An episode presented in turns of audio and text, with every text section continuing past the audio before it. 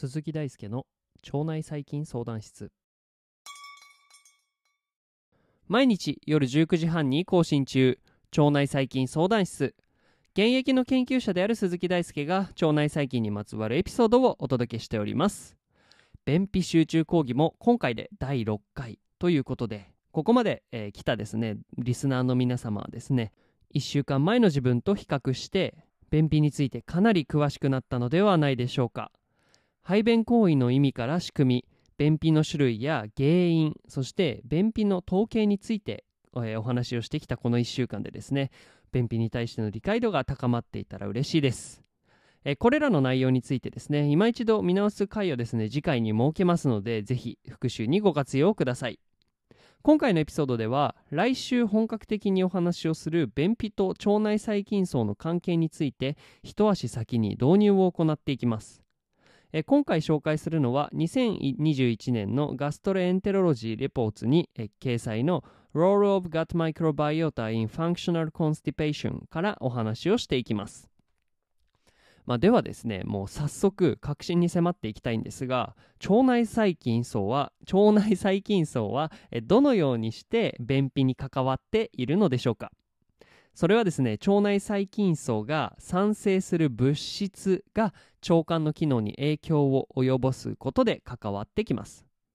具体的には腸内細菌が分泌する単重酸とか短鎖脂肪酸5ヒドロキシリプタミンメタンなどが便秘の発症に関係することが考えられております。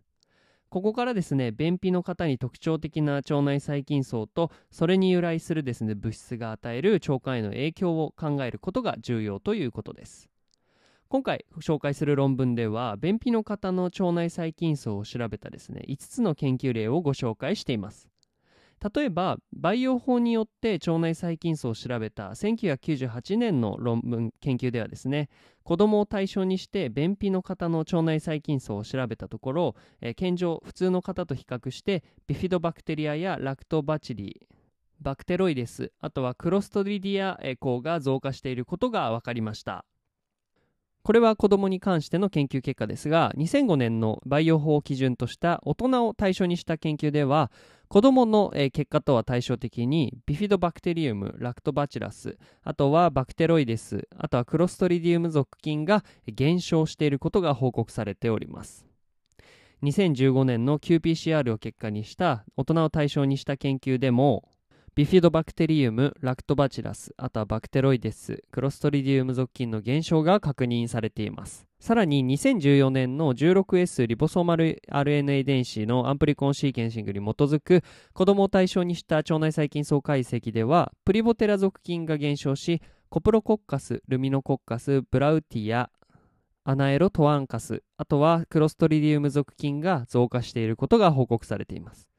えーさらにですね、2017年のショットガンメタゲノムシーケンシングと 16S リボソマル遺伝子のアンプリコンシーケンシングを用いた大人を対象にした研究では、バクテロイデスやロゼブリアコプロコッカス属菌が減って、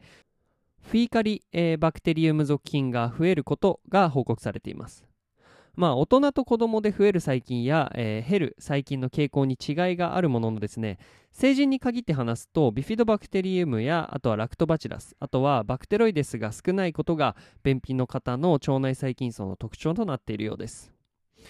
腸内細菌のえー産生する物質が与える前動運動への影響を次は見ていくんですが、えー腸内細菌層がえー産生する物質として例えばメタンが注目されていてメタン生成菌が産生するメタンは腸管の運動性を低下させることで便秘に寄与するとされています。また腸内細菌により脱硫酸化された単重酸は腸腸管の運動性を向上させることが考えられています。他にも腸管における分泌の増加と吸収の影響にもこの脱硫酸化された単重酸が影響を与えるとされています。また腸内細菌の、まあ、この産生するですね短鎖脂肪酸も重要視されていて短鎖脂肪酸の一種である酪酸は腸管における電解質の吸収を促進することが報告されています。このようにですね、メタンや、え短鎖脂肪酸あるいは胆汁酸とか、まあ、そういう物質がですね腸管の運動機能や吸収機能に、関わっているということで、まあ、それに関係する腸内細菌が重要になってきているということです。腸内細菌層へのアプローチによって便秘を改善しようという試みがですね盛んに行われる理由は、まあ、ここにあって、まあ、このような腸内細菌層の働きをですねもうハックすることによって、え便秘を改善できるのではないかという目論見みがあるわけです。今回は腸内細菌層と便秘の関係についてその概要をお示ししました。次回はですね第7回にわたってお話ししてきた便秘の基礎編を復習していきます。その後についにですね、まあ、本格的な腸内細菌層と便秘の関係についてお話をしていければと思います腸内細菌相談室は腸内細菌についてわからないことがあるあなたのために存在しますわからないことや難しいこと、紹介してほしいことがあればメッセージをお待ちしております。論文の紹介から基礎知識の解説まで腸内細菌相談室を使い倒しちゃってください。あなたのリクエストが番組になります。